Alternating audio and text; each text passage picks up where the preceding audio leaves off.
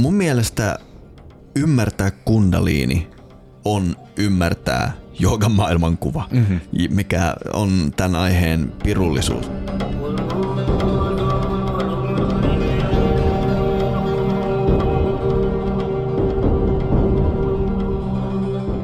Tervetuloa kuuntelemaan Maailmanpuuta, podcastia, joka nousee pitkin selkärankaasi. Minä olen Matti Rautaniemi ja kanssani studiossa on Miska Käppi.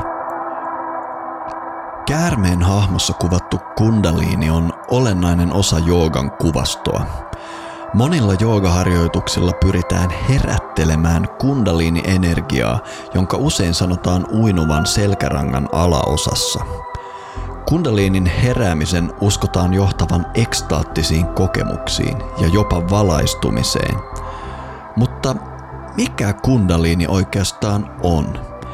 Lymyileekö kehossamme oikeasti jonkinlainen energiakäärme? Jos kundaliini on jotain niin tärkeää, miksi joogeja myös varoitellaan siitä yhtenään? Mitä alkuperäiset tekstilähteet sanovat kundaliinista? Tervetuloa mukaan keskusteluun, joka kulkee käärmeen polkua. Kuten ovi avataan avaimen avulla, samoin joogi avaa oven vapautumiseen kundaliinin avulla.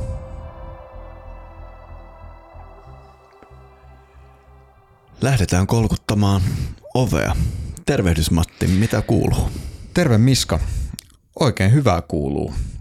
Mukava olla taas Maailmanpuun studiossa ja keskustella aiheesta, joka on aika olennainen ja aika outoa, että me ollaan vasta nyt sen parissa – sanoppa muuta. Kummallinen maailmanpuu-oikku, mm. että pitää tehdä yli 80 jaksoa, että päästään kundaliiniin, joka kuitenkin on niin kuin joogan keskeisimpiä termejä.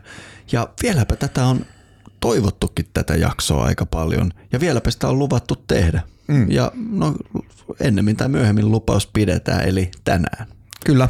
Ö, tokihan me on sivuttu aiheita, joita tässä jaksossa käsitellään – muutamia kertoja ja myös Kundaliniinkin on viittailtu mm. joissakin meidän jaksossa. Mulle tulee mieleen nyt heti alussa Käärme-jakso pari Aa, vuoden takaa. Käärme on saanut oman jakson, totta, eli emme ole ihan kohtuuttomia olleet. Joo, ja sitten mä muistelen, että olisiko meillä ollut Mili Kaikkosen kanssa jotain puhetta Kundaliniin liittyen myös. Joo, mullekin muistiin tulee jotkut kummalliset auringot siellä täällä ja hmm, joo, jotain tämmöistä.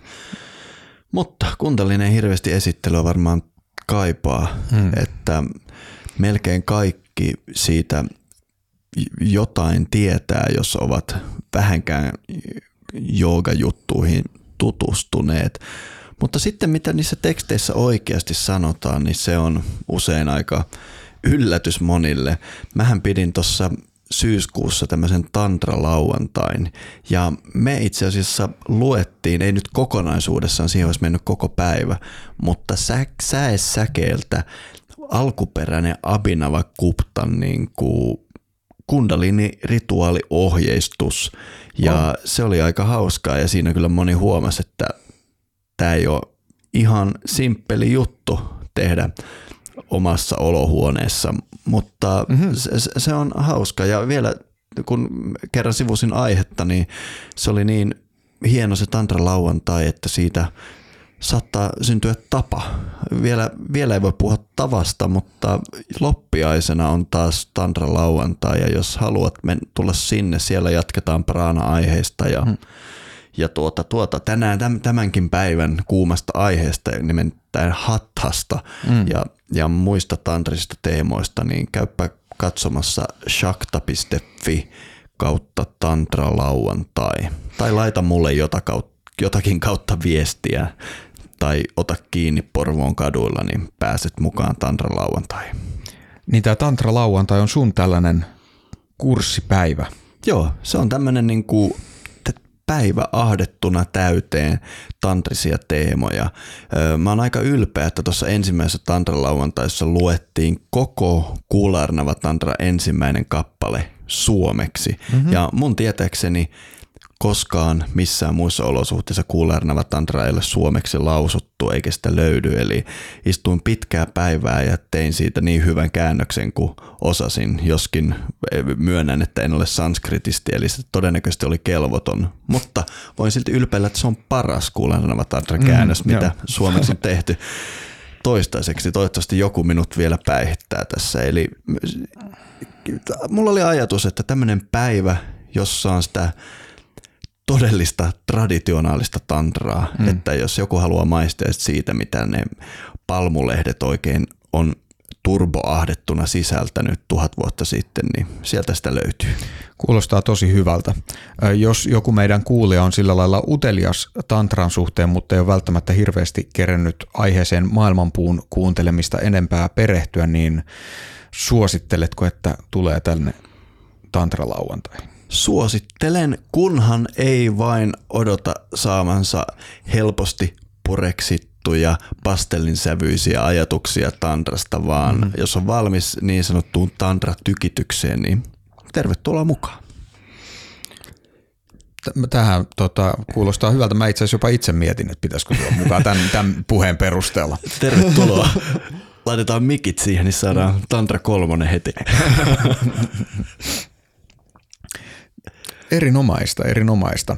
Ja, ja siellä te siis viime kerralla käsittelitte myös kundaliini. Joo, kundaliinia sivuttiin ja nimenomaan, koska kundaliinista, niin kuin, jos puhutaan harjoituksesta, mikä liittyy kundaliiniin, hmm. niin ne on yksittäisiä säkeitä yhdestä sun toisesta tantrasta, siis tämmöistä niin kuin kundaliiniin, koska tänään me puhutaan varmasti niin kuin mikä ihme se kundaliini mm. oikein on, mutta siinä sitten puhuttiin jonkun verran, että mitä ihmettä sillä tehdään.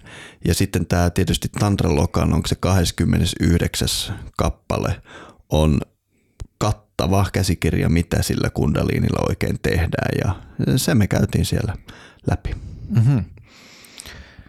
Kuulostaa erinomaiselta ja varmasti päästään siihen lähemmin käsiksi, mutta ehkä meidän olisi hyvä aloittaa siitä, että mitä kundaliinista yleensä nykyisin puhutaan. Koska toi, mitä sä oot jo sanonut tähän asti, niin kuulostaa ehkä joillekin hieman erikoiselta, kun puhutaan kundaliinirituaalista ja, no joo. ja niin poispäin. Joo, me, me äh. nyt vähän kiilattiin ihan, mm. ihan niin kuin liian kauas eteen. Lähdetäänkö ihan perusjutuista, niin kuin, miten me ollaan törmätty aiheeseen? Mä itse olen törmännyt kundaliini-aiheeseen.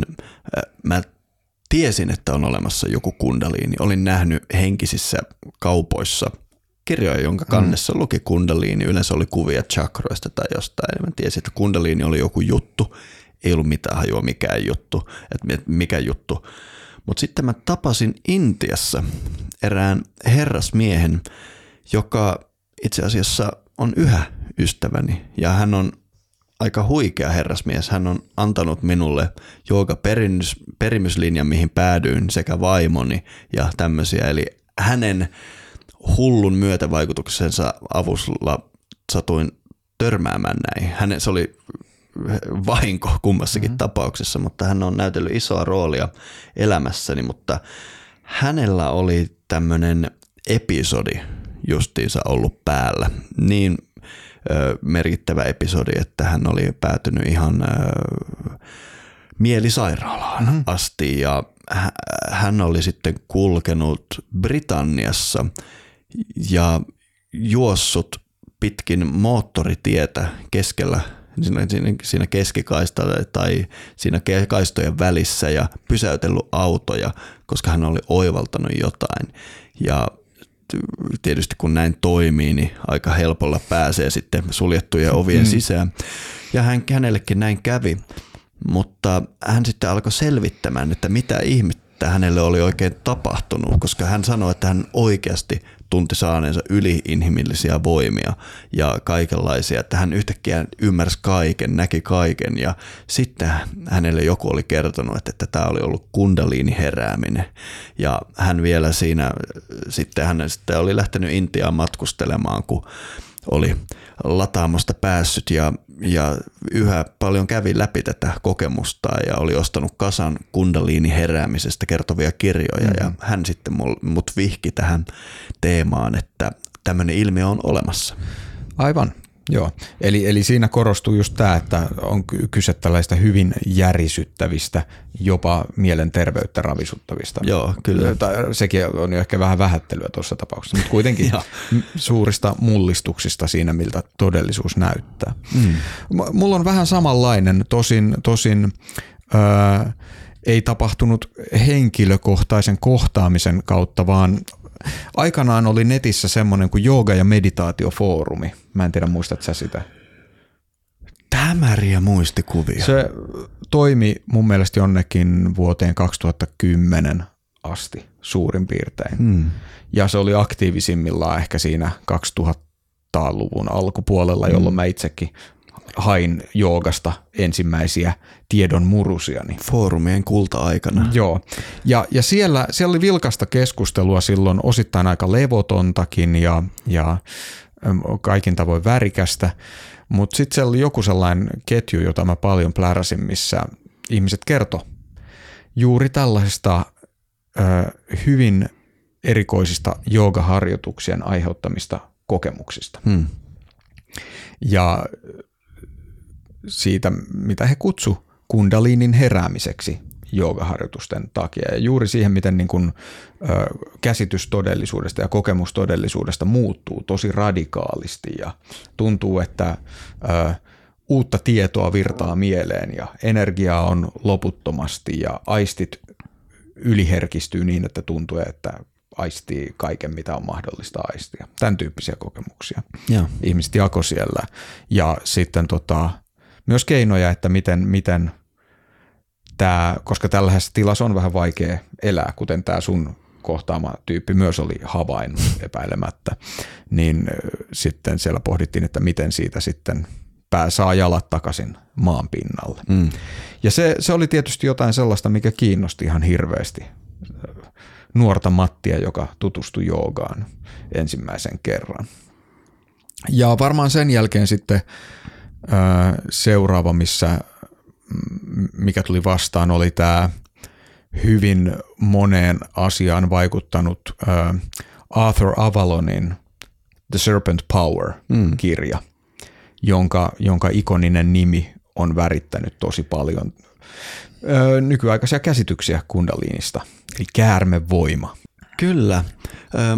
Mä itse olin uskossa, että tämä kundaliini herääminen oli ennen kaikkea tuommoinen ihan 2000-luvun alun tämmöinen muotivillitys. Silloin siitä puhuttiin paljon ja, ja silloin se tosiaan tuli ihan tiettyihin psykologian hoitosuosituksinkin ihan tämmöisenä diagnoosina, että mm. kundaliini-syndrooma mutta ehkä mä oon sitten vaihtanut piirejä, koska mä luulin, että se oli ohine, ohimenevä tämmöinen muoti. Mm. Mutta sitten toi Mervi Enqvistin blogi kyllä kertoo sitä, että se on yhä tänäkin päivänä kuuminta hottia tämä kundaliini. Hän kirjoitti blogissaan tällä lailla, että kundaliini on tämän hetken henkinen villitys. Kesällä järjestetyillä festivaaleilla oli teltan täydeltä osallistujia työpajassa oli teltan täydeltä osallistujia työpajassa, mitä mainostettiin kundaliini-sanalla.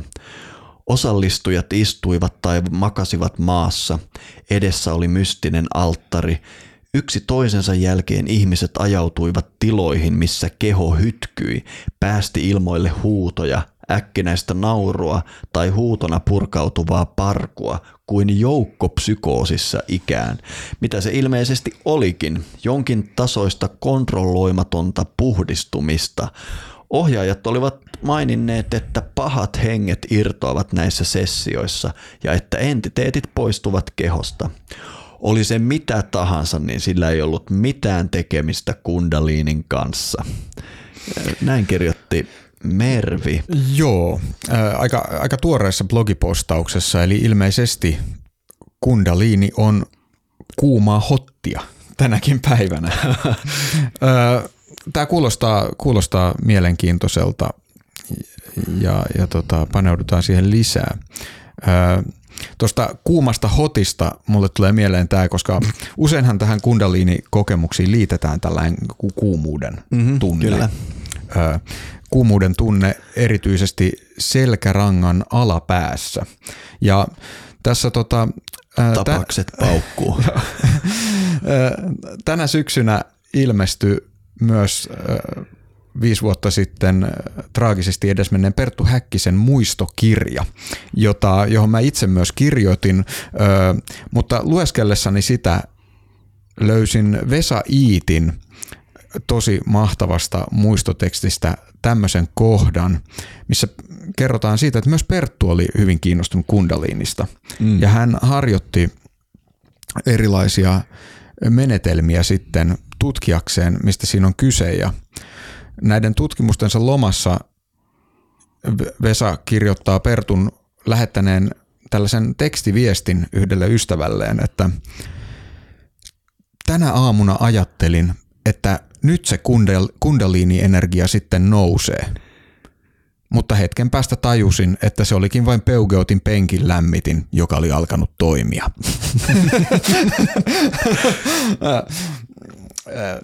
Eli tota,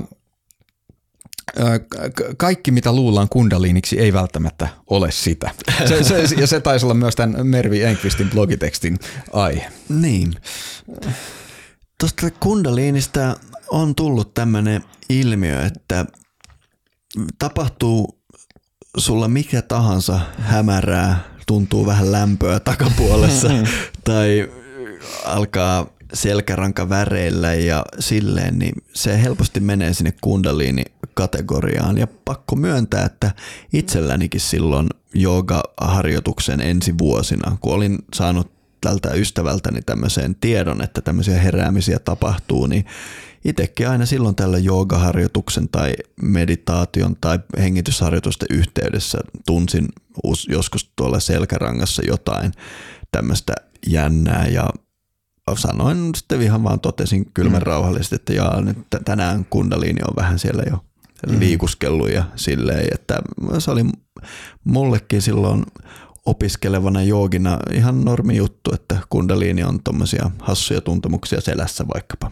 Joo, tämä lienee yleistä. Mulla vastaavasti sitten on päinvastainen henkilökohtainen suhde asiaan, koska multa on usein sit kysytty, muun muassa juuri mainittu Perttu Häkkinen kysyi suorassa radiolähetyksessä, että onko kundaliinisi herännyt. ja, ja mä sitten, kun mä en ole kokenut oikeastaan mitään tämän kaltaisia asioita, vaikka penk- mä oon aina tiennyt, että auton penkin lämmitin toimii. ja, ja tota, mä en ole hirveästi kokenut mitään sen kaltaisia asioita, mitä tähän liittyy. Mm. Öö, näihin kundaliinitarinoihin, niin mä oon sitä aina joutunut vastaamaan kieltävästi, että ei kundaliini uinuu yhä. ja tuntenut ehkä joskus kauan sitten myös olevani jollain lailla niin kuin, epä, epätäydellinen, huono joogi, kun, kun tällaisia asioita ei ole tapahtunut. Hmm. Joo. Tähän kokemusten jakamiseen voisin lisätä yhden jutun, nimittäin mulla oli semmoinen ilmiö lapsena ja nuorena, että aina silloin tällöin, se tapahtuu ehkä viidesti vuodessa, mä heräsin keskellä yötä, niin kuin mm. sängyssä mm. nukkuen, ja huomasin, että selkärangan alueella on joku jännä juttu. Hmm. Ja se tuntui niin, ja mä, ja mä pystyin niin kuin painamaan kaasua niin sanotusti, että painamaan kaasua, ja silloin niin kuin mieli lähti ihan niin kuin, niin kuin psykedeellistä settiä hmm. ja näin. Ja tämä tapahtui vielä ihan viimeisen kerran, mä muistan, se tapahtui armeijassa, eli ihan aikuisena jopa. Oh. Mutta se oli viimeinen kerta, si- siihen ne loppu. Ja tietysti jälkikäteen mä oon monesti selittänyt, että aamulla tapahtui tämmöisiä kundaliini-juttuja lapsenakin. Mm. Mutta tähän niin kuin tämmöinen mato altaveto voisi sopia, että näillähän ei ole mitään tekemistä kundaliinin kanssa. Mm. Eli tämmöisiä ihmisen selkäranka on mielenkiintoinen alue ja kaikkia tämmöisiä ilmiöitä niin kuin mullakin nuoruudessa oli, mutta näähän ei niin kuin oikeastaan liity kundaliiniin. Mm. Eikö totta? No siis sen perusteella, mitä tänä päivänä tiedän kundaliinista, niin voisin olla tätä mieltä, mutta mä uskon, että tämä on joillekin meidän kuulijoille hätkähdyttävää kuulla. Ja mä voin sanoa, että mullekin vaikka kymmenen vuotta sitten Joo. mä olisin ollut sitä, että mit, mitä sä Miska puhut. Mm. Että tämähän on just sitä itseään. Tämä on niinku sitä, mitä kundaliini on. Pitäisikö meidän lähteä jäljittämään tätä kundaliinin historiaa ja käsityksiä, että kuinka on tultu siihen, että selkärangallisen jännittävät kokemukset yhdistetään tähän aiheeseen. Mistä me oikein lähdetään tässä liikkeelle? No maailmanpuun hyväksi havaittu metodihan on lähteä liikkeelle sanasta ja sen merkityksen perkaamisesta. Mm-hmm. Eli, eli mikä tämä sana kundalini on ja, ja miksi se liitetään tällaisiin kokemuksiin, mistä me puhutaan? Niin, kundaliini, s- sitä ei ainakaan tämän kaltaisena sanana esiinny hirveän varhaisissa intialaisissa teksteistä, että, että Intiassahan tietenkin tämä on mm. suhteellista, mutta Intiassa yleisesti ottaen ajanlaskun jälkeen tulleita tekstejä voidaan pitää nuorena. Mm. Eli viimeiset pari tuhatta on eilispäivää mm. Intian kulttuurissa ja nämä kundaliinimaininnat ö, menee sinne. Kundali tai kundaliini, sehän tarkoittaa kiertynyttä, mm. kiertyvää ehkä voi olla. Ja se ei kirjaimellisesti viittaa käärmeeseen, mutta aika usein tämä ajatus on yhdistetty sitten niin kuin kerralla olevaan käärmeeseen ja sitä voi sanoa kundaliiniksi. Eli sitä se puhtaimmillaan tarkoittaa. Joo, eli, eli kyseessä on sanskritin kielen sana. Hmm. Ö, kundala Hmm. tarkoittaa tällaista kierrettä, eikö se ole näin? Niin, kyllä. Ja kundalini ö, on, on tota, feminiinimuotoinen hän, joka on kiertynyt kerälle. Kyllä. Ö, ja tämä sana ö, joogisena terminä tulee siis 600-luvulla kirjoitetuissa tantroissa. Joo. Ja näissähän on mielenkiintoista, että ei puhuta mistään käärmeestä, Mm. vaan puhutaan, miten mä sen nyt sanoisin, öö, maailman synnyttävästä jumalattaresta. Mm. Eli teema on hyvinkin erilainen. Tämä käärme yhteys itse asiassa tulee melkein tuhat vuotta myöhemmin. Eli se alkaa pikkuhiljaa siinä siellä olemaan, mutta silloinkin se on tämmöinen enemmänkin käärmeen kaltainen mm. ajatus. Eli semmoinen, että olisi joku käärme nimeltä kundaliini.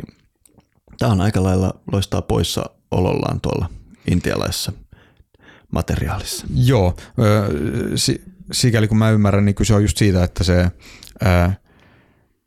tämä käärme on ikään kuin sellainen vertauskuva, jolla jotenkin yritetään viitata siihen asiaan, mistä puhutaan. Mm-hmm. Enemmänkin kuin puhuttaisiin mistään käärmeestä sinänsä tai edes vaikka vertauskuvallisesta käärmeestä. Juurikin näin. Ja tietysti kun sitten lähtee katsomaan niitä alkuperäistekstejä, niin monille suurena yllätyksenä tulee se, että useimmiten niitä on siellä kaksi ja on ihan tavallista, että on kolmaskin kundaliini. Mm. Eli näitä kierremäisiä shakteja, sitä kutsutaan, usein siihen viitataan myös nimellä shakti eli voima. Mm. Eli näitä kierremäisiä voimia on useampi, kaksi tai kolme. Eli on varsinkin toi, sanotaan sitä 600-luvulta tonne 1200-luvulle on ihan, en tiedä onko siellä sellaisia esimerkkejä, että olisi vain yksi kundaliini ollenkaan. Mm-hmm.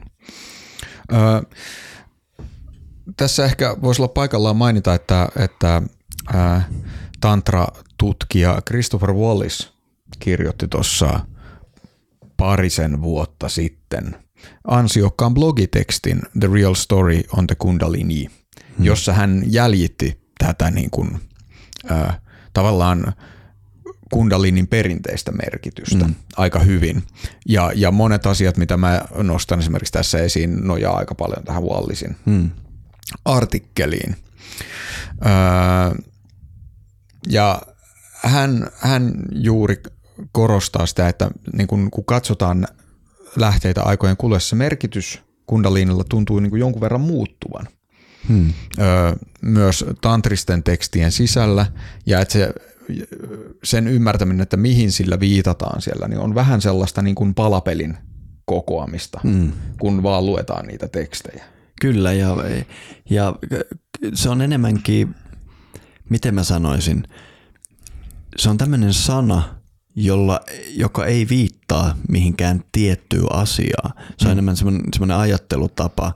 Esimerkiksi voisi ajatella, että meillä olisi tämmöinen sana kuin elämänvaihe. Mm. Ja sitten joku kysyy multa, että no mikä on elämänvaihe? Se on mm. niin kuin vaikea sanoa, koska eri ihmisillä voi olla erilaisia tapoja puhua elämänvaiheista. Ja jos me kuvitellaan, että meillä on tämmöinen vaikkapa perinne, joka kulkee tuhansia vuosien läpi, senkin niin kuin tapa puhua elämänvaiheesta varmasti muuttuu siinä ajan kuluessa. Ja sitten joku voi sanoa, että ei, nämä vaihtaa koko ajan, mitä se elämänvaihe tarkoittaa. Mutta se nyt on, että tämä tapa käsitellä tätä ilmiötä nimeltä elämänvaihe, se hiukan muuttuu eri ympäristössä ja eri aikakausena.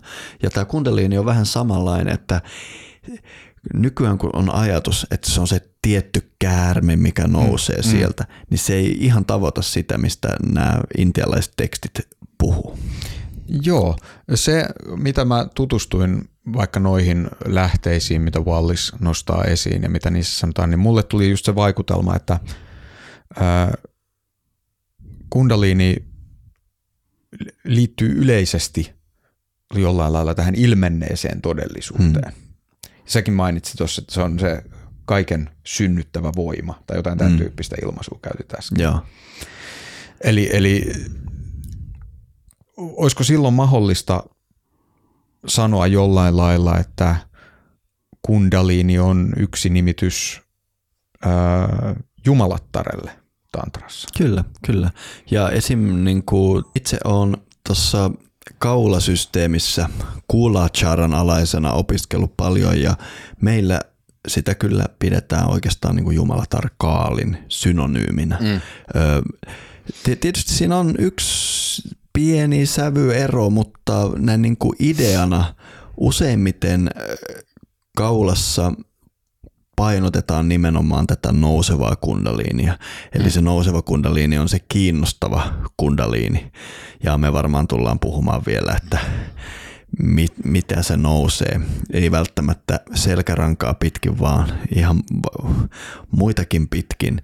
Ja sitä kautta se näyttelee hirveän samankaltaista roolia niin kuin metafyysisesti, mitä sitten tämä Kaali Jumalatar mm. myös edustaa. Ja onhan tavallista, että käärmesymboliikka kulkee Kaalin kanssa. Mm. Eli, eli silloin teidän systeemissä kundaliini liittyy tähän todellisuuden takaisin virtaamisen prosessiin, voisiko näin sanoa? No se on ihan hyvä lähtökohta. E, jo. Ja jos meidän kuulijat, jotka ei ole kuunnellut kaikkia maailman jaksoja, pohtii tässä vaiheessa, että mistä ihmistä me puhutaan, niin jos me ajatellaan todellisuutta syklinä, hmm. niin siinä on ikään kuin kaksi vaihetta, voidaan sanoa. Ulosvirtaus, eli se kun todellisuus virtaa ykseydestä moneuteen – ja mm. takaisin virtaus, eli mm. paluu moneudesta ykseyteen näin Kyllä, ja, ja yleensä ajatellaan, että se ykseys on ylhäällä mm. ja ykseydestä poispäin meneminen on aina alaspäin menemistä ja siitä tulee se laskeva mm-hmm. kundaliini ja taas kohti ykseyttä on ylöspäin ja siitä mm. tulee tämä nouseva kundaliini. Kyllä. Ja, ja tämähän on oikeastaan hyvin sellainen yhteensopiva sen kanssa, miten kundaliinista yleensä puhutaan joogisessa kontekstissa. Mm-hmm. Siis jos me jätetään nämä tällaiset tota, erikoiset tarinat ja kokemukset, mistä, mistä me äsken puhuttiin, niin hetkeksi syrjään, mm. niin se rooli, mitä kundaliini näyttelee tällaisessa joogisessa kielenkäytössä ja kulttuurissa tänä päivänä on se, että – se on joku tämmöinen voima tai joka pyritään joogaharjoituksella herättämään, jotta se kohoaa ylöspäin Kyllä. ja saavuttaa sen tota, korkeimman chakran mm. päälain yläpuolella ja, ja sitten tapahtuu yhtyminen korkeimpaan tietoisuuteen. Kyllä. Lyhyt. Mutta ei nyt mennä vielä näin niin kuin syvään päähän, va- vaikka me aina maailmanpuussa mm. päädytään sinne suurin piirtein ekassa lauseessa suoraan jonnekin nouseviin kundaliineihin ja kaaliumalattariin. Semmoisiahan me ollaan, mutta mm. puhutaan vähän lisää tästä kundaliinikentästä, koska mm. tämän podcastin kuulijat saattaa miettiä jotain hemmetin kosmisia syklejä sun muita, hmm. mutta kun ihminen kuulee meidän kulttuurissa sanan kundaliini, niin se todennäköisesti menee lähijoogastudiolle kundaliini joogaa, mm. eikö totta? Kyllä. Tämä kundaliini jooga on jälleen kerran hurja ilmiö. Ja kundaliini joogahan on periaatteessa yksi jooga-alakategoria myös muinaisessa maailmassa, mutta nykyään hän kundaliini jooga yhdessä 99 prosentista tapauksissa tapauksista liittyy Yogi Bhajanin 60-luvulla aloittamaan joogasuuntaukseen, joka on maailman suosituimpia joogasuuntauksia. Joo, kyllä. Ja tämä, on tosiaan muuten hyvä nostaa esiin, koska tämä on asia, jonka mä kohtaan itse suurin piirtein joka kerta luennoidessani joogan historiasta. Mm. Kun mä ö, saavun, saavun jossain vaiheessa puhumaan tantrasta ja tantran metafysiikasta ja nostan sitten esiin, että esimerkiksi tällainen käsite kuin, kuin kundaliini, johon tulette todennäköisesti törmäämään joogan yhteydessä, niin on peräisin täältä tantrasta. Hmm. Öö, ja silloin sitten usein, usein tulee sellainen hyvin ymmärrettävä kysymys, eli ahaa, tämä on siis sitä kundaliini-joogaa. Ja sitten pitää katsoa kelloa ja miettiä, että onko aika vaan kyllä, mutta oikeastaan ei. Vai, vai mennä pitemmälle siihen aiheeseen. Joo. No, me ollaan joskus Yogi Bhajanista puhuttu ja silleen öö, vähän raapastu pintaa siitä, millainen guru hän on. Hän on ainakin vieraillut silloin, kun puhuttiin tunteista ja silloin, kun puhuttiin kulteista mm. ja ehkä molempiin aiheisiin sopii hyvin, mutta men, mennään nyt, turha tässä alkaa mitään oikomaan. Jogi Bhajania on myös joogatutkijat tutkineet, että mistä tässä oikein on ollut kyse. Ja tässä on oikeastaan kaksi tarinaa, jotka ei kohtaa. Mm. Eli Jogi Bhajanin ja hänen yhteisönsä kertomus siitä, mistä kundalin joogassa on kyse, ja sitten se, mitä joogatutkijat ja jotkut hänen opetuslapsensa ja muut on selvittänyt, että mistä hommassa oikein on kyse. Ja vähän niin kuin vaikuttaa siltä, että Yogi Bhajan ei ollut ihan rehellinen guru. Niin, äh, kuten niin monien, monien modernin joogan gurujen tapauksessa, niin näyttää siltä, että hänen äh, opetuksensa on ennen kaikkea yhdistelmä tällaisia vähän eri lähteistä ö, ongittuja menetelmiä, joista on sitten tehty tällainen modernin maailman ja modernien joogan harjoittajien tarpeisiin sopiva synteesi. Mm. Ja en, parhaiten tämä asia on ehkä osoitettu muutaman vuoden takaisessa akateemisessa artikkelissa. Philip Deslippen tekstissä jonka otsikko on From Maharaj to Mahan Tantric, The Construction of Yogi Bhajan's Kundalini Yoga, hmm. joka hyvin seikkaperäisesti ja vakuuttavasti ää, argumentoi sen, että minkälaisista aineksista tämä hmm. Yogi Bhajanin opetus perustuu ja miten se ei ole jäljitettävissä mihinkään klassisiin tantrisiin hmm. lähteisiin. Kyllä.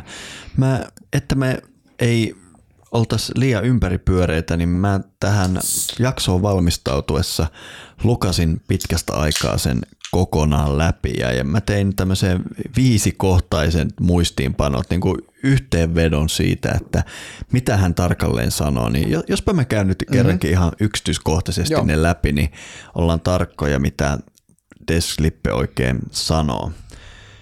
Eli toisin kuin heidän virallisessa historiassa, jossa kundaliini jooga kuvataan ikivanhana salaisena joogaperinteenä, jonka perimyslinja johtaa Yogi Bhajanin opettajaan Sant Hazara Singhiin. Mm.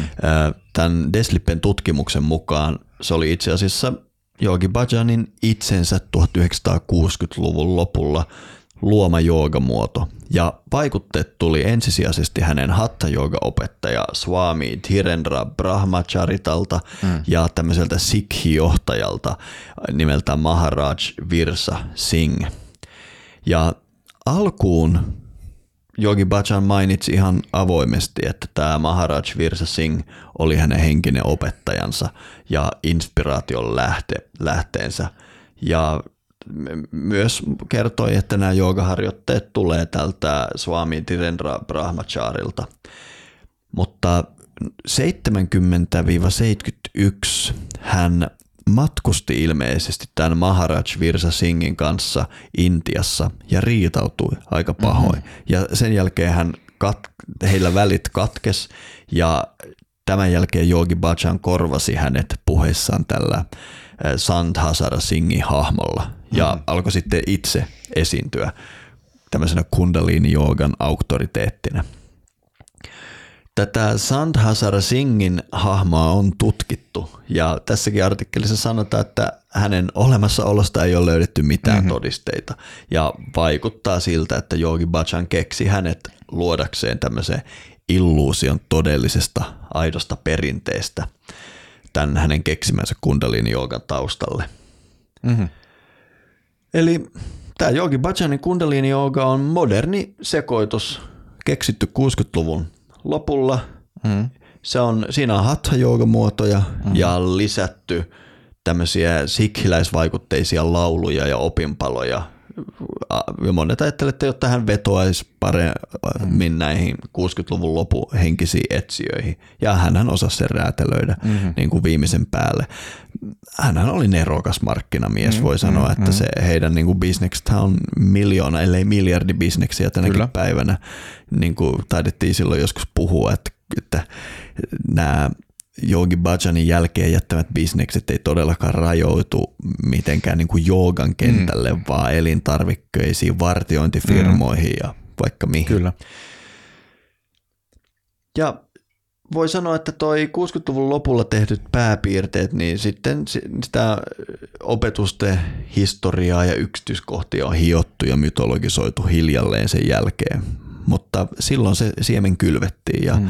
näin Deslippe kirjoittaa. Kuinka luotettavana tyyppinä sä tuota Deslippeä pidät? Mun käsitys hänestä on siis, että hän on ihan kunnon uskontotieteilijä, sanotaan näin. Että hän, hän tekee ö, hyvin säntillistä ja myös intohimoista tutkimusta sillä että hän, hän on niin kuin vakavasti kiinnostunut näistä Olitko aiheista. sä peräti tavannut me, me tavattiin Puolassa jo silloin, kun siellä oli tämä Modern Yoga – konferenssi joitakin mm. vuosia sitten.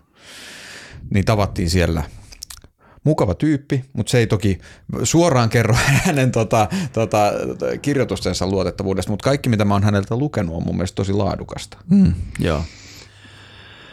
Ja, ja tämä artikkeli myös on, on mun mielestä hyvin laadittu. Kyllä. No, eli nyt ollaan ainakin saatu selkeys siihen, että kundaliini, miten me siitä tässä jaksossa tänään puhutaan, liittyy oikeastaan vaan kautta rantain vähän sinne tänne tähän Yogi Bhajanin kundaliini joogaan. Mm. Siellä on näitä hyvin niin kuin hatta maisia mm. ajatuksia kundaliinista jonkin verran, mutta hyvin vahva niin kuin 60-luvun soppa keitettynä, eli niissä ei oikeastaan ole juurikaan mitään perinteistä. Niin, ja tämähän ei siis tarkoita sitä, etteikö, etteikö vaikka nämä Yogi Bhajanin perinteen harjoitukset aiheuttaisi jonkunlaisia seurauksia. Mulla on sellainen käsitys, että ne itse asiassa hyvinkin tehokkaasti tuottaa ää, tällaisia erikoisia energeettisiä kokemuksia ja muuntuneita tietoisuuden tiloja, hmm. joihin me viitattiin jo tämän jakson alkupuolella. Kyllä, ehdottomasti. Ja joista sä sanoit, että ne ei suoraan liity siihen, mitä perinteisesti kundalinilla tarkoitetaan. Joo. Joo, meillä on tämmöinen vähän niin kuin traaginenkin tilanne joogassa, että kuinkahan monta kymmentä tämmöistä joogan polulla kulkevaa henkilöä mä oon elämäni aikana tavannut, jotka on tehnyt hyvin voimakkaita joogaharjoitteita, melkein aina hengitysharjoitteita. Sanotaan, että hmm. pitää olla melko hurja tyyppi, että onnistuu laittamaan nuppinsa sekaisin asanoilla, mutta hengityksellä se nyt ei vaadi kovinkaan paljon, kun pystyy oikeasti laittamaan itsensä hurjiin tiloihin. Ja semmoinen klassinen stereotyyppinen kokemus mulla, että mä tapaan henkilöä ja usein ystävystytään kumpikin silloin, kun kulin nuorena miehenä Intiassa ja tutkin näitä, niin tapasin paljon muitakin, jotka etsi niin kuin hyvää joogaharjoitusta ja, ja se klassinen meni sillä lailla, että he teki jotain aika hurjaa hengitysharjoitusta.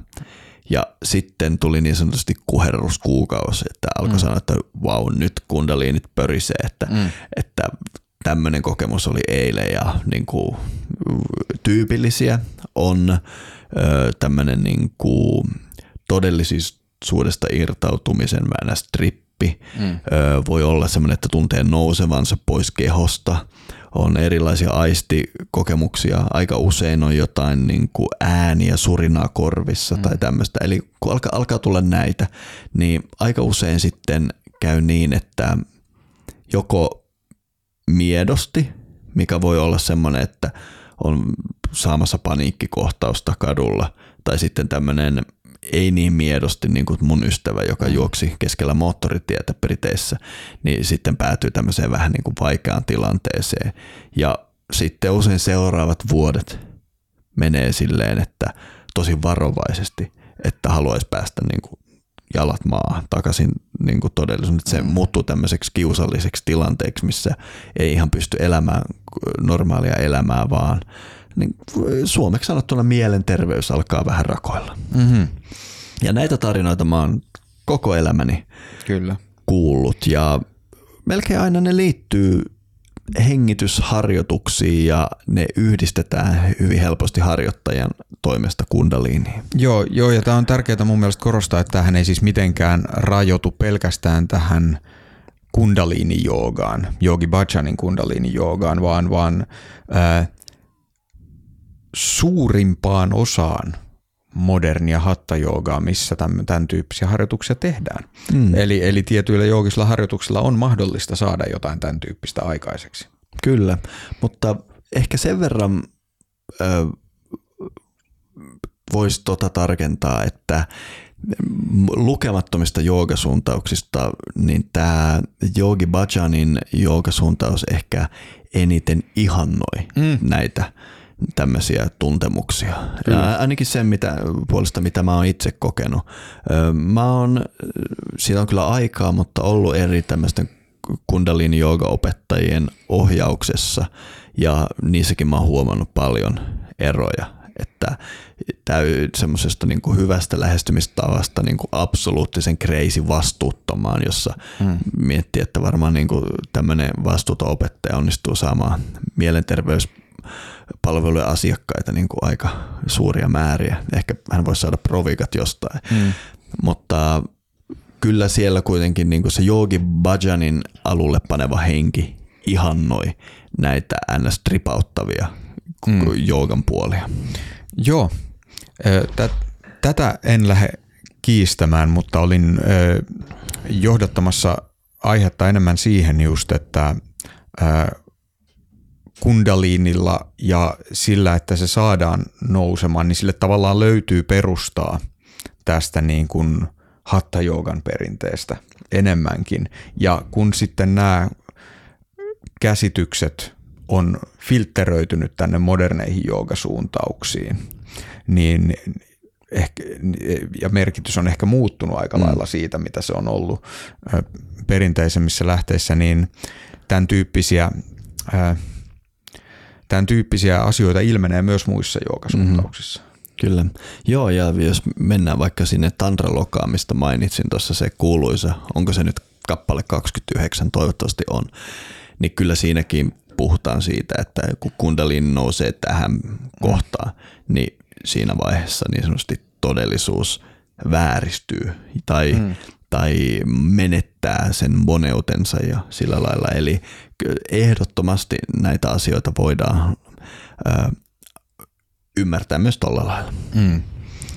Ja, ja ehkä sekin ö, liittyy aiheeseen, että näissä perinteisissä lähteissä, jogan lähteissä ennen kaikkea ja myös tantroissa kundaliinin, se on siis jotain, mitä käytetään harjoituksessa, mikä on mukana siinä. Mm. Vaikka se tarkoittaa hieman eri asiaa kuin, kuin mitä sillä nykyään ymmärretään. Kyllä. Eli se, eli se nähdään jonakin hyvin positiivisena. Kaipa joo. Mulla nyt kävi mielessä, että oliko siinä Tantra Lokassa muutama sää, jotka tavallaan niin sanoo, että myös varoituksia, että se ei ole pelkästään positiivinen ilmiö, vaan siinä kerrottiin hyvin tarkalleen, miten se pitää tehdä, vai muistanko mä nyt jonkun muun tekstin. Mutta kyllä, en, enimmäkseen sitä pidetään niin kuin hyvän harjoituksen osana. Joo, ja kuten esimerkiksi tuossa alussa lukemassani sitaatissa, joka oli siis peräisin Hatta Yoga Pradipikasta, mm. niin sanotaan, että se on suorastaan joogan päämäärän avain. Kyllä. Eli hyvin keskeinen osa. Jos mun muisti ei nyt täysin petä mua, niin mä myös muistelen, että Shiva Samhitassa sanotaan, että kundaliini sellaisen joogin, joka tekee harjoitusta oikein ja gurun määräämällä tavalla kundaliini vapauttaa, mutta tietämättömät se suistaa turmioon. Mm. Kuulostaa hyvältä ja jopa tutulta. En mene itse vannomaan, löytyykö sieltä tollanen, mutta toivottavasti ainakin löytyy. Tämä on jossain näistä Hatha lähteistä. eli, eli siinä on tällainen vähän kaksijakoinen suhtautuminen mm. siihen aiheeseen. Kyllä, kyllä. Ja toi alleviivaa sitä, mistä me ehkä juurissa voidaan puhua tarkemmin, että miten nämä vanha, varhaiset, varsinkin buddhalaistaustaiset tantrat mm. ja hatta joogatekstit, ne puhuu siitä vähän eri tavalla, ne käyttää sitä eri merkityksessä. Mm-hmm. Joo. Tämä muuttuu äh, hankalaksi tämä kundaliini koskeva keskustelu. Mä huomaan äh, siinä vaiheessa, kun me niin kun todetaan, että joo, kundaliini käsitteenä ja kundaliinia koskevat harjoitukset on voimakkaasti läsnä joogassa sekä – muinaisina että nykyisinä aikoina. Mutta sitten niin kuin näyttää, että sillä tarkoitetaan vähän eri asioita ja ikään kuin jopa eri, asi, niin kuin, eri, niin, eri asioita kutsutaan kundaliiniksi. Mm. Niin silloin on, on tosi vaikea ikään kuin puhua koko tästä aiheesta tällaisessa laajassa mielessä. Öö, kun, jos meillä ei ole selkeää käsitystä. Me on nyt siis todettu tässä maailmanpuun pöydän ääressä, että perinteisissä lähteissä kundalini ei liity tällaisiin, tai ei ainakaan ensisijaisesti liity tällaisiin ö, erikoisiin ö, psykofyysisiin kokemuksiin ja niiden tavoitteluun, jo, joka tuntuu nykyään olevan tärkeää ja, ja joita niin kuin mäkin sanoin, että jos multa olisi kysytty kymmenen vuotta sitten, mä sanoin, että se on, niin kuin, se, ne kokemukset on se kundaliini, se on mm. niin kuin se, miten se ilmenee. Ää, mutta mitä se sitten on, jos ei se ole tällaista? Mitä nämä perinteiset lähteet siitä sanoo? Me ollaan todettu, että ää, se liittyy jollain lailla jumalattareen mm. ja jumalattaren tiettyihin aspekteihin. Mutta tämä, tämä vaikuttaa hyvin hämmentävältä suorastaan. Mistä on kyse? No niin. Eli mitä me tiedetään tähän mennessä? Meillä on voima, joka synnyttää maailmankaikkeuden. Se yhdistetään jumalattareen, se yhdistetään kiertymiseen. Mm. Sitä voidaan nähdä olevan kaksi tai kolme, ja se on avain –ヨ o ガ n päämäärään. Ja otetaan nyt toi mukaan, koska se on osa sitä. Liittyy kenties psykofyysisiin kokemuksiin, mm. koska sen on, jos meillä on jotain näin perusteellista, joka synnyttää maailman, niin se väkisinkin liittyy psykofyysisiin mm, kokemuksiin, mm. että ei sitä voi jättää pois tästä missään nimessä. Öö, mun mielestä ymmärtää kundaliini on ymmärtää joogan maailmankuva, mm-hmm. mikä on tämän aiheen pirullisuus. Ehkä sekin, miksi me ollaan potkittu sitä tölkkiä edemmäs ja mm-hmm. koska ymmärtää kundaliini oikeasti on ymmärtää joogan maailmankuva. Ja joogan maailmankuvasta me ollaan jauhettu maailmanpuussa vaikka kuinka.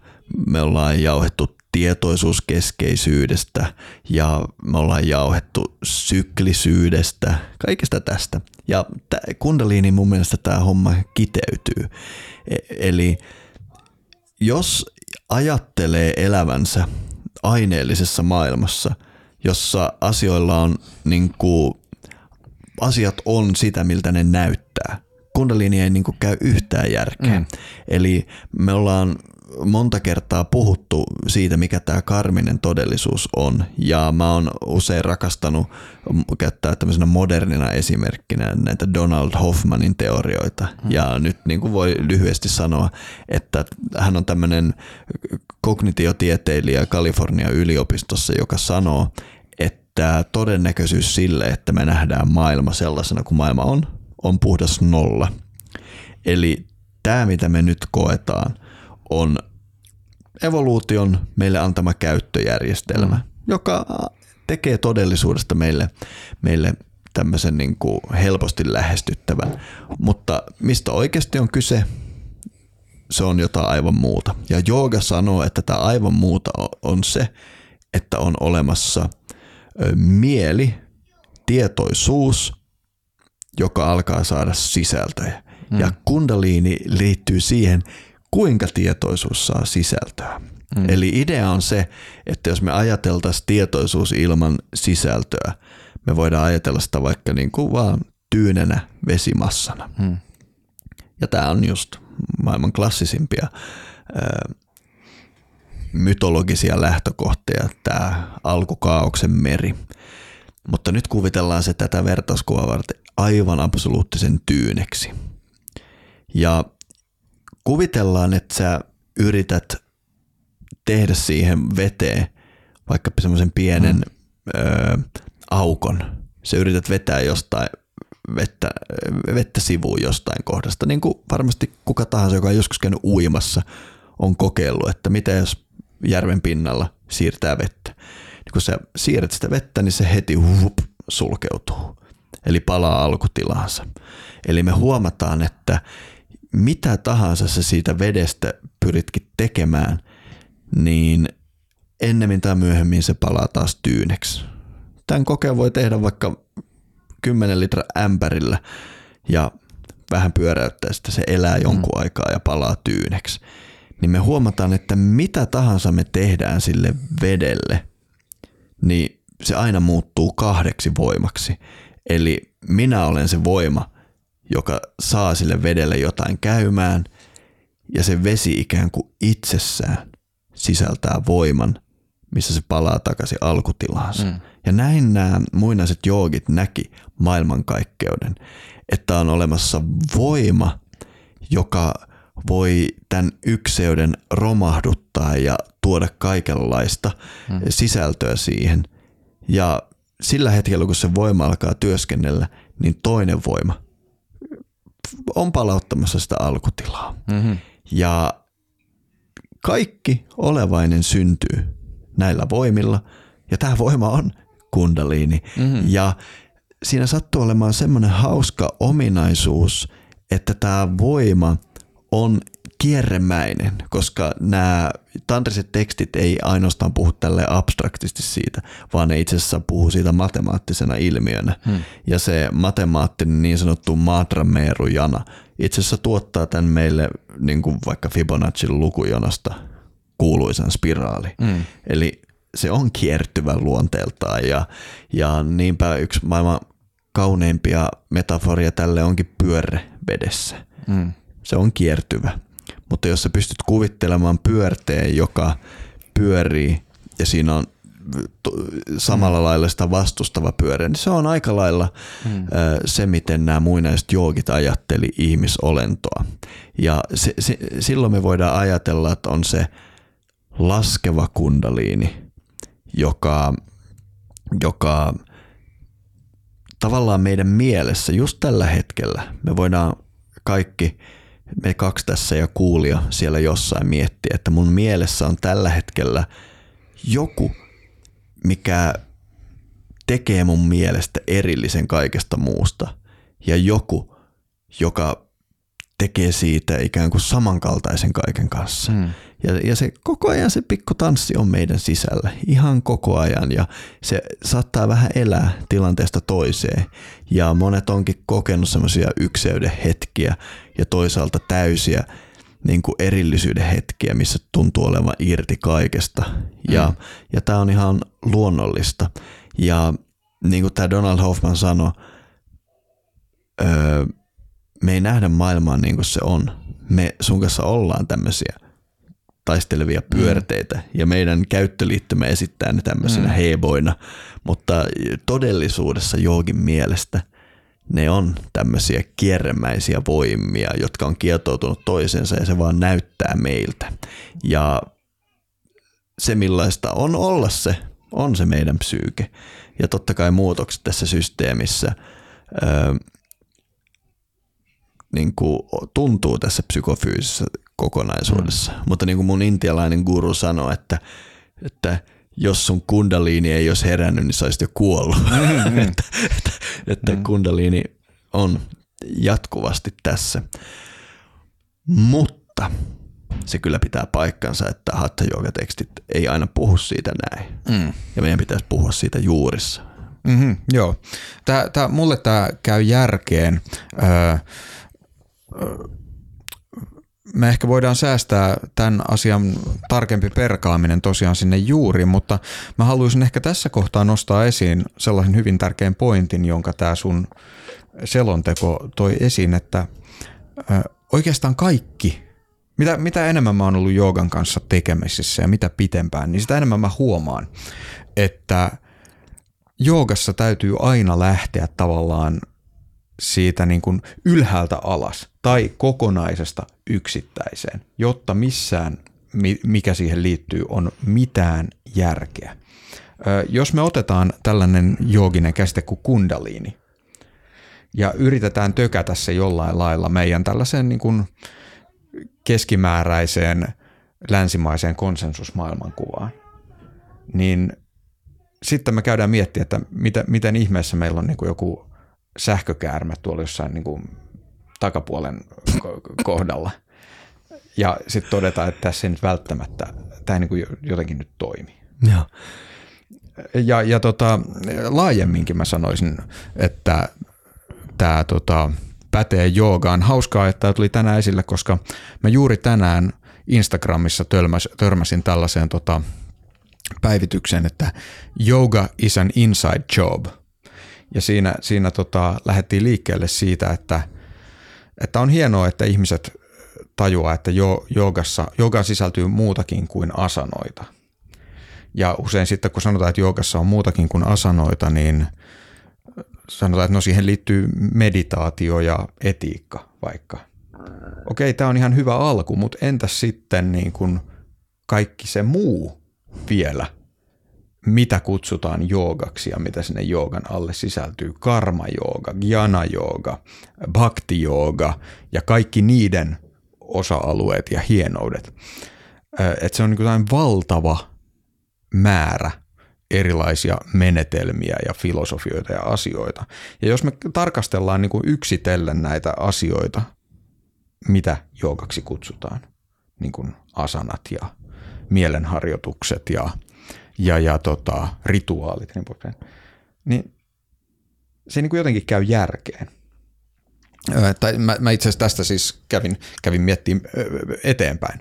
Että jos me yritetään määritellä joogaa tällaisena niin kuin yksityiskohdista ja muodostaa käsitys, että mikä se kokonaisuus on, niin se ei tule ikinä valmiiksi.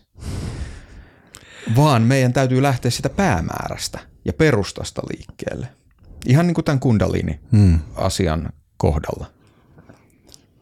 Toi oli yksi mun lemppari sun puheenvuoroja koko maailmanpuun historiassa. Se oli to, tosi hienosti sanottu ja mulle tuli mieleen meidän Tatva-jakso, joka oli mulle niin kuin merkittävä, mm. merkittävässä roolissa tämän niin kuin oivalluksen konkretisoimisessa. Ja koska Tatva-jakso, sen voi kuka tahansa käydä mm.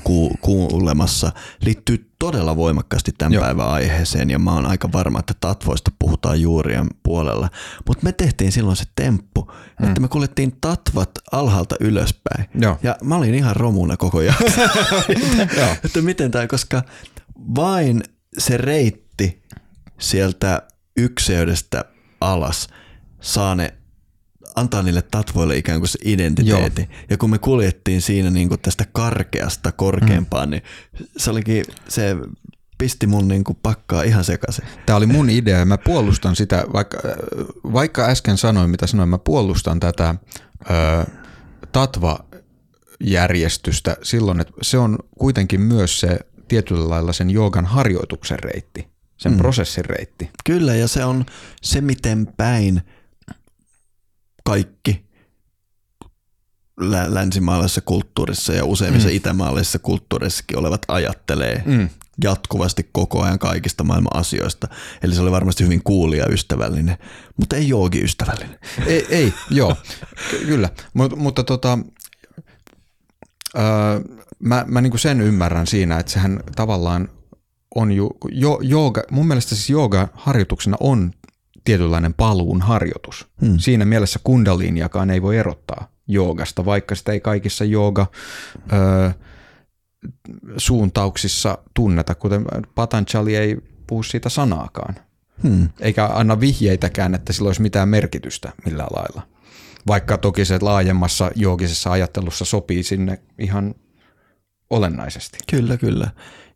Se voi myös sanoa sillä lailla, että muissakin systeemissä se on, mutta sitä ideaa vaan käsitellään aivan eri tavalla, mm. niin kuin eri sanoilla ja jopa ehkä ei ajatella ihan samalla lailla, mm. vaikka periaatteessa kyse on samasta ilmiöstä. Kyllä. M- mutta tota, äh, ehkä tämä myös havainnollistaa hyvin sitä, mistä me on puhuttu, kun me on puhuttu kundaliinista ja mitä se on ja mitä se ei ole, että siis se liittyy tähän joogaan paluun prosessina. Kyllä. Siinä oli varmasti ihan mukava pala tähän maksuttomaan puoleen ja monet teistä tietääkin, että me tämän maksuttoman osion jälkeen istutaan aina kutakuinkin toinen samanmoinen, se vähän vaihtelee. Ja mennään aiheeseen vähän syvemmälle ja se on meidän juurijäseniämme varten, jotka pitävät tämän podcastin pystyssä. Kyllä. Ja jos haluat kuulla, mitä siellä maailmanpuun juurissa oikein puhutaan ja haluat suurimmasta osasta meidän jaksoja kuulla tällaiset melkein tuplapitkät versiot, niin – suuntaa osoitteeseen maailmanpuu.supercast.com ja sieltä voit liittyä maailmanpuun juurijäseneksi. Ja jos olet maailmanpuun juurijäseneksi liittynyt jo joskus aiemmin osoitteessa maailmanpuu.fi, niin suosittelemme, että siirryt tänne Supercastin puolelle.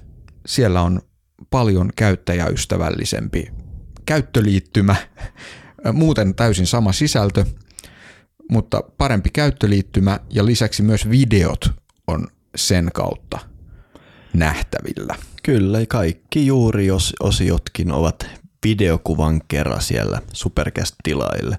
Mä itse muuten tilaan useampaakin podcastia Supercastin kautta ja nimenomaan Supercastin kautta, koska se on niin kätsy, että se tulee Spotify. Mm-hmm. Eli mun Spotifyssa näkyy ne tila, tilausjaksot myös, eli se on aivan ylivoimainen systeemi. Sen takia me myös siihen vaihdettiin. Joo, ja tosiaan jos olet liittynyt vanhan järjestelmän kautta ja haluaisit vaihtaa, niin teen niin, että mene sinne osoitteeseen maailmanpuu.supercast.com ja tee siellä uusi tilaus itsellesi ja lähetä sen jälkeen meille sähköpostia osoitteeseen maailmanpuupodcast at gmail.com, niin me poistetaan sun vanha käyttäjätili ja mahdolliset päällekkäiset maksut hyvitetään. Kyllä. Monet teistä onkin näin jo tehnyt ja suuri kiitos siitä. Se tosiaan suositellaan sitä superkästiä, koska se on hyvä. Ja todellakin sinne pitää rekisteröityä uudestaan. Vanhasta järjestelmästä mikään ei siirry. Ja tärkeä muistutus vielä tähän liittyen on se, että sitten kun olet rekisteröitynyt siellä Supercastissa, niin käytä kirjautumiseen sitä osoitetta maailmanpuu.supercast.com. Äh, maailmanpuu.supercast.com. Eli silloin voit unohtaa maailmanpuu.fi osoitteen täydellisesti. Öö, tota, paitsi jos haluat mennä meidän paitakauppaan, joka löytyy vielä sieltä maailmanpuu.fiin valikosta nimellä paitakauppa. Sieltä voi tilata ö, maailmanpuun paitoja. Juuri ennen tätäkin nauhoitusta puhuttiin Miskan kanssa, että meidän olisi aika tilata uusia maailmanpuutuotteita. Ja maailmanpuukupit. Kyllä. Nämä pissytölkit ei, me ei saada niistä provikkeja. ei, ei me, me tarvitaan tähän, tähän po, tota, podcastin nimikkokupit. Kyllä, ehdottomasti. Mutta nyt meidän täytyy sukeltaa syvälle tantraan ja hatta-joogaan ja kundaliinin todelliseen olemukseen, eli kohti juuria. Näin tehdään.